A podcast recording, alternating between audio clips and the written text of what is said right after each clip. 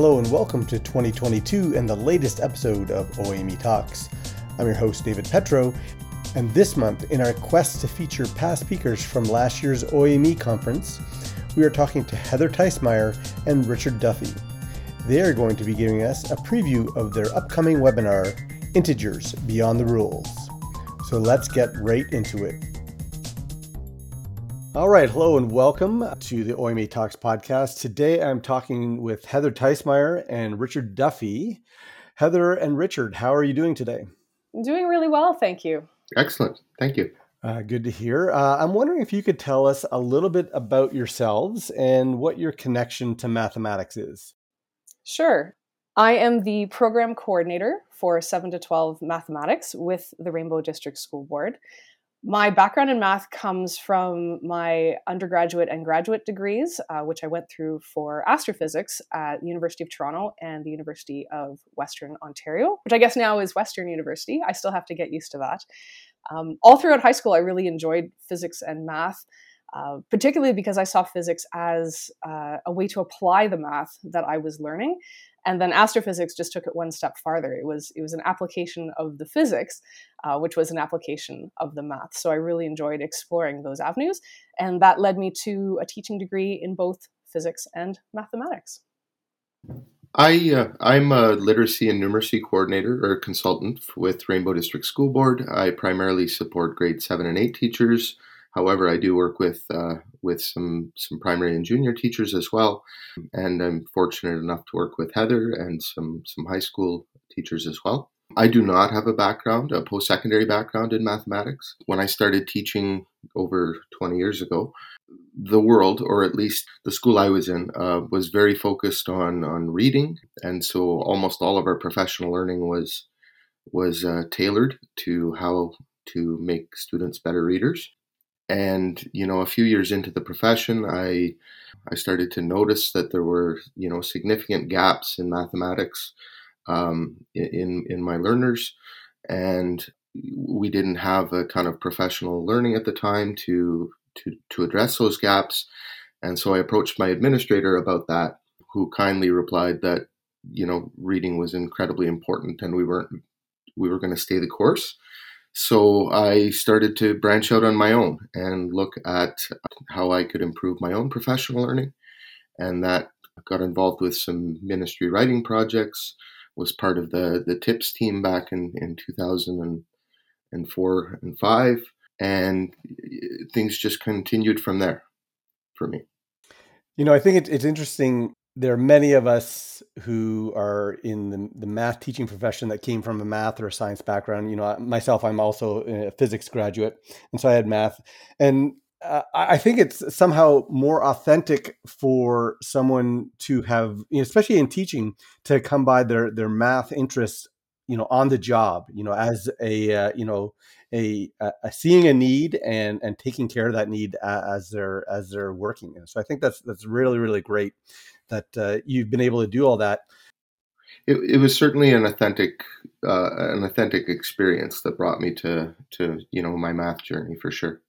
Now, this is the OAME Talks podcast, and so I always ask my guests uh, how they either heard of or first got involved with OAME, and I'm wondering if you could tell us a little bit about that.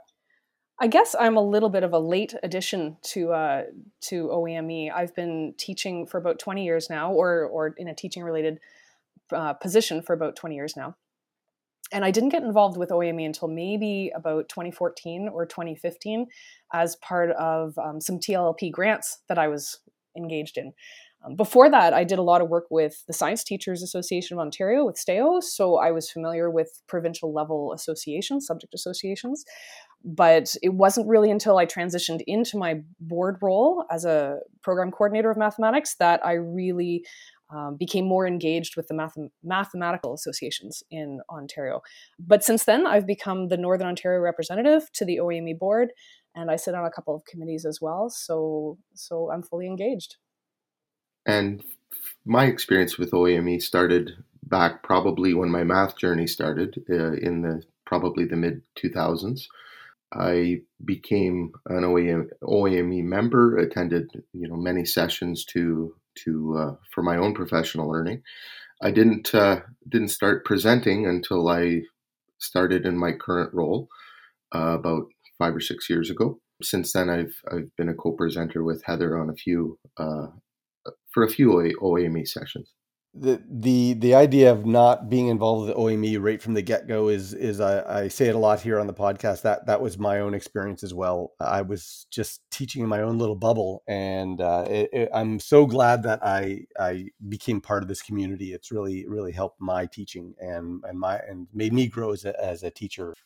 Okay, so we have you here to give us a little bit of a preview of your upcoming webinar, Integers Beyond the Rules. This is a repeat of your OAME 2021 virtual session. I'm wondering if you guys can give us a little bit of uh, a an idea of what you'll be talking about uh, when the webinar comes up. Sure. the The whole idea behind our our presentation came from something we were noticing in terms of how students were approaching integers and how teachers were approaching the teaching of integers through intermediate.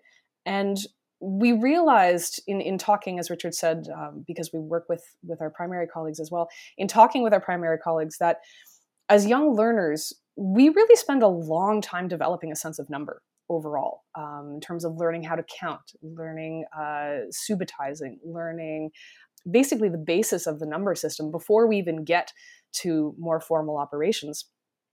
But then, whenever in mathematics we seem to get to a new number system, like integers, the foundation doesn't get laid for nearly so long a time. Um, until the recent curriculum change, it was actually quite quick with all of the learning coming in grade seven. And we felt like a lot of times, perhaps in the interest of time, uh, teachers and students were jumping almost right to the rules for integers without having that solid foundation. So, what we're looking at in our presentation is how we can go back to a lot of the theory that we that we understand and that we know well for how students learn sense of number and apply that to integers. So, how can we get students thinking about counting?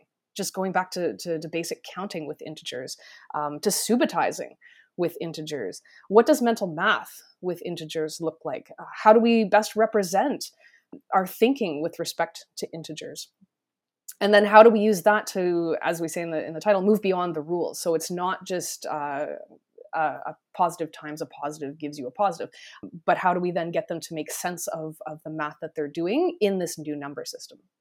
So if we think about you know prior to the revision of the curriculum in 2020 new concepts were introduced in grade seven that, that included operations with at least addition and subtraction of fractions and integers as well. The difference between the two was that in fractions, uh, there was still significant groundwork being laid for fractions throughout the junior grades. So there was reading, representing, comparing, ordering. We didn't actually think about the concept of counting until we became a little more familiar with with Kathy Bruce and, and Tara Flynn and Shelley Yearley's work around the fraction learning pathways. Uh, we were fortunate enough to attend a session that they uh, where they emphasized the uh, the importance of, of counting and, and counting by unit fractions in establishing a sense of magnitude and quantity, but also how that you know uh, supports addition and subtraction. It was something that didn't come on our radar until that point, but but the reality was that that you know prior to the curriculum revision back in 2005 there was a bit of groundwork laid for integers in grade 6 if you look back to grade 6 eqao tests prior to prior to that date um, you, will see integer questions uh, and not not operations with integers but you'll see integer questions that that you know have kids looking at number lines and and you know temperatures and things and comparing and ordering and representing but but that was that changed in 2005. All that was pushed into 2007, along with the operations, and, and you, we see now in 2020 that that's kind of backed up a little bit, and now we're starting to lay a little bit more foundation in in grade six. But we thought that the, there were key uh, foundational pieces that were missing, right? And and so when when things just become about procedures in math, you know, then things get really scrambled for kids. We see kids spouting out you know fragments of rules or procedures at inappropriate times just because they don't understand right so so we were we it forced us to go back and look at at how kids learn number but also the the groundwork that that is laid before the number system changes a little bit with fractions, and and we were wondering why that didn't same kind of groundwork um, wasn't laid for integers. So when you're talking about moving beyond for these, I guess, teachers and students, where do you start with that? while it might be a new way of, of thinking or of, of approaching the teaching and learning of integers, we definitely didn't want to suggest major overhauls to what teachers were doing because really a lot of the best practices that they were already engaged in the mental math in, in some areas representing student thinking visually we wanted to extend those through so a lot of the activities that we present are short activities that can be done during a mental math block or as standalone activities um, at any point in time, really throughout uh, a learning progression or throughout a class, even um, that really get students thinking about, uh, as we say, that that sense of integer and the, the sense of number in order to to be more comfortable with that number system before actually starting operations. Yeah, our, our, our students come with a with a remarkable flexibility I think, and you know some some really interesting understandings uh, of number that are, are, developed, you know, through through grades, well, really through kindergarten up to grade six, and, and so you know, in in our work around integers, we began to think about you know all that flexibility and all those fundamental you know quantity skills that that kids were were learning that supported their work with operations.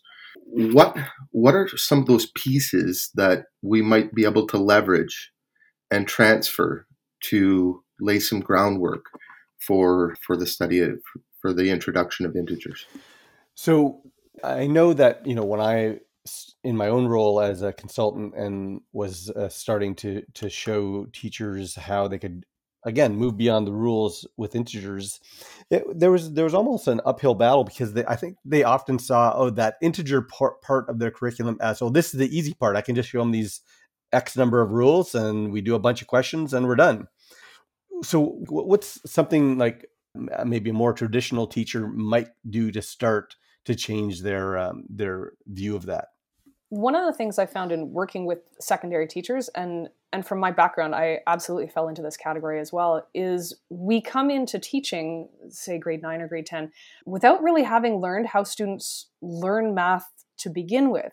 It was very eye opening for me when I came into this role and really started digging into grade eight and grade seven and grade six curriculum to say, oh, that's when students learn that, and oh, that's that's how they learn that, and I would never have made those connections because as you say like sometimes we just jump in and oh this is this is in the the first unit of the curriculum and whoop, off we go.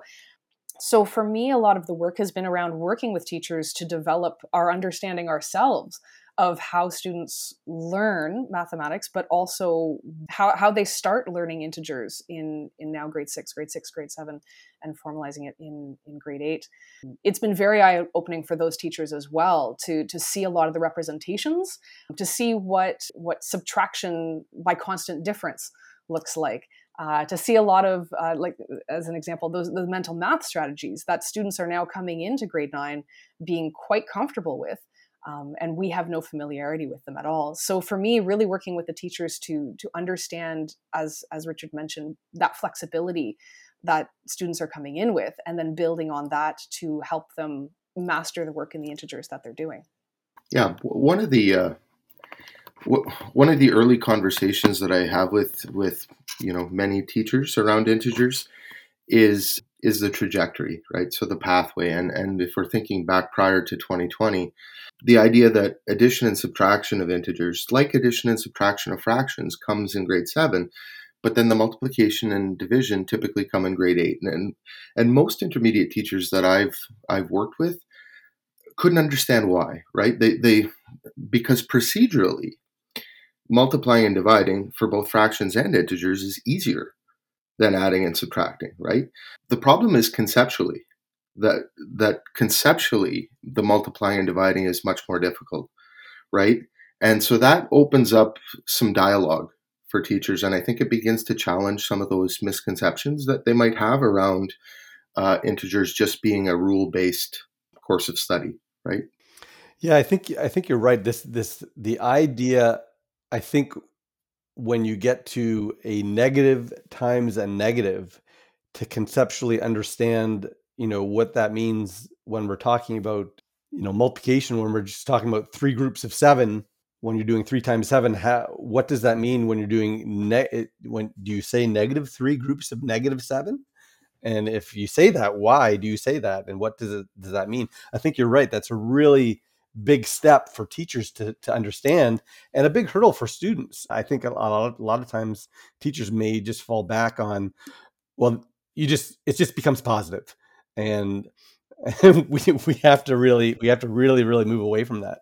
Well, yeah, and, and unfortunately, I mean, I, I've worked with many many students who who end up you know with that idea that if the signs are the same the answer is positive and the signs are if the signs are different the answer is negative and and they actually apply that and that's what i meant about those fragments right that kids in, apply inappropriate in inappropriate situations that sometimes that transfers into adding and subtracting, right? So they see the signs are different. They think the answer has to be negative because they don't really have a ton of understanding. They've just memorized a rule, and unfortunately, they've memorized the rule and applied it at an, in an incorrect context.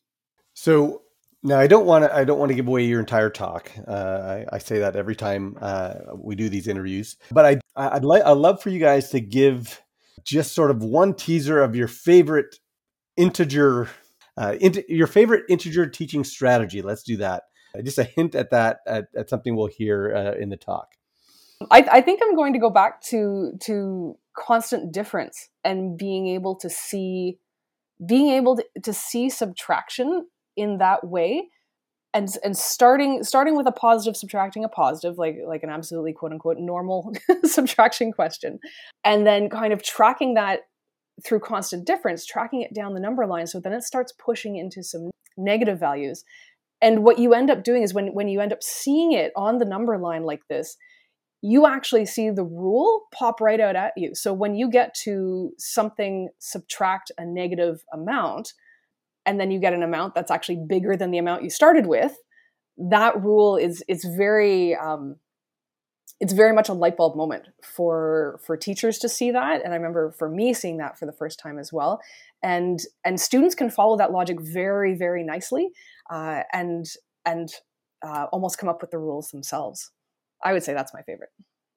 I'm i'm going to piggyback off that. I mean i i, I think mental math um, i'm kind of a mental math junkie um, because i think that it, uh, it it provides an opportunity to build conceptual understanding through focused accountable talk through um, very you know intentional questioning and through through annotation that helps kids see why things work the way they do and, what that mental math looks like and it could be a you know a focused strategy like the one heather just talked about.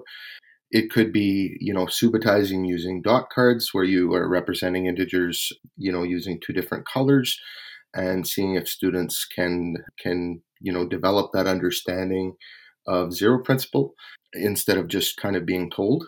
The the you, you know heather mentions constant difference. For me one of the subtraction in terms of procedure right? Subtraction of integers is probably the hardest. Most teachers kind of teach it in the you know add the opposite way right? So just flip the sign of the second integer and add it and you know bob's your uncle it'll be life will be good. But you know conceptually subtraction is probably the hardest. So or sorry not conceptually procedurally subtraction is probably the uh, the hardest. But but the whole idea of adding up you know as a strategy right? Which is a strategy that kids come you know from junior with right? Adding up to subtract so starting at the second integer and adding up. And you know until grade seven or you know maybe now grade six those were always positives right? But but the same kind of principle applies right? And so when teachers see that first of all some teachers think it's a trick right? It's it's something you know it's like a new math trick to quote Uh, some of the things that were said in the media prior to the to the curriculum revision. But but the the reality is that that strategy's been around forever right? I mean cashiers 30 40 years ago were using that that idea that you know i i, I spend $7.75 at a store. I pay with a $20 bill. So, you know, back before the days when cash cash registers would, you know, spit the change at you, they would, you know, give you a quarter and that would be eight. And then they would give you a toonie or back in the day, I guess it was a $2 bill and that would get you to 10. And then they'd give you a $10 bill and that would be your change, right? I mean, that's adding up to subtract. So things like that, that, that, you know, help reinforce the, the concept of subtraction. And in this case, subtraction is difference. And the annotation that, that is possible uh, during mental math, um, I think reinforces understanding of subtraction in a way that, you know, add the opposite doesn't. Okay, so that's given our listeners something to think about while we wait for the next couple of weeks uh, when you do your webinar. And so I want to thank you two for talking to me today. And we will talk to you in a couple of weeks when you do your webinar. Thank you, David. Thank you so much. That was Heather Theijsmeijer and Richard Duffy giving us a preview of their January 12th webinar. OAME members can register at our MCIS website. The link can be found in the podcast description. Next month, we'll be talking with Ruthie Sloan, where she will be previewing her webinar, Building and Assessing Spatial Reasoning Through Play. So stay tuned for that, and in the meantime, stay safe.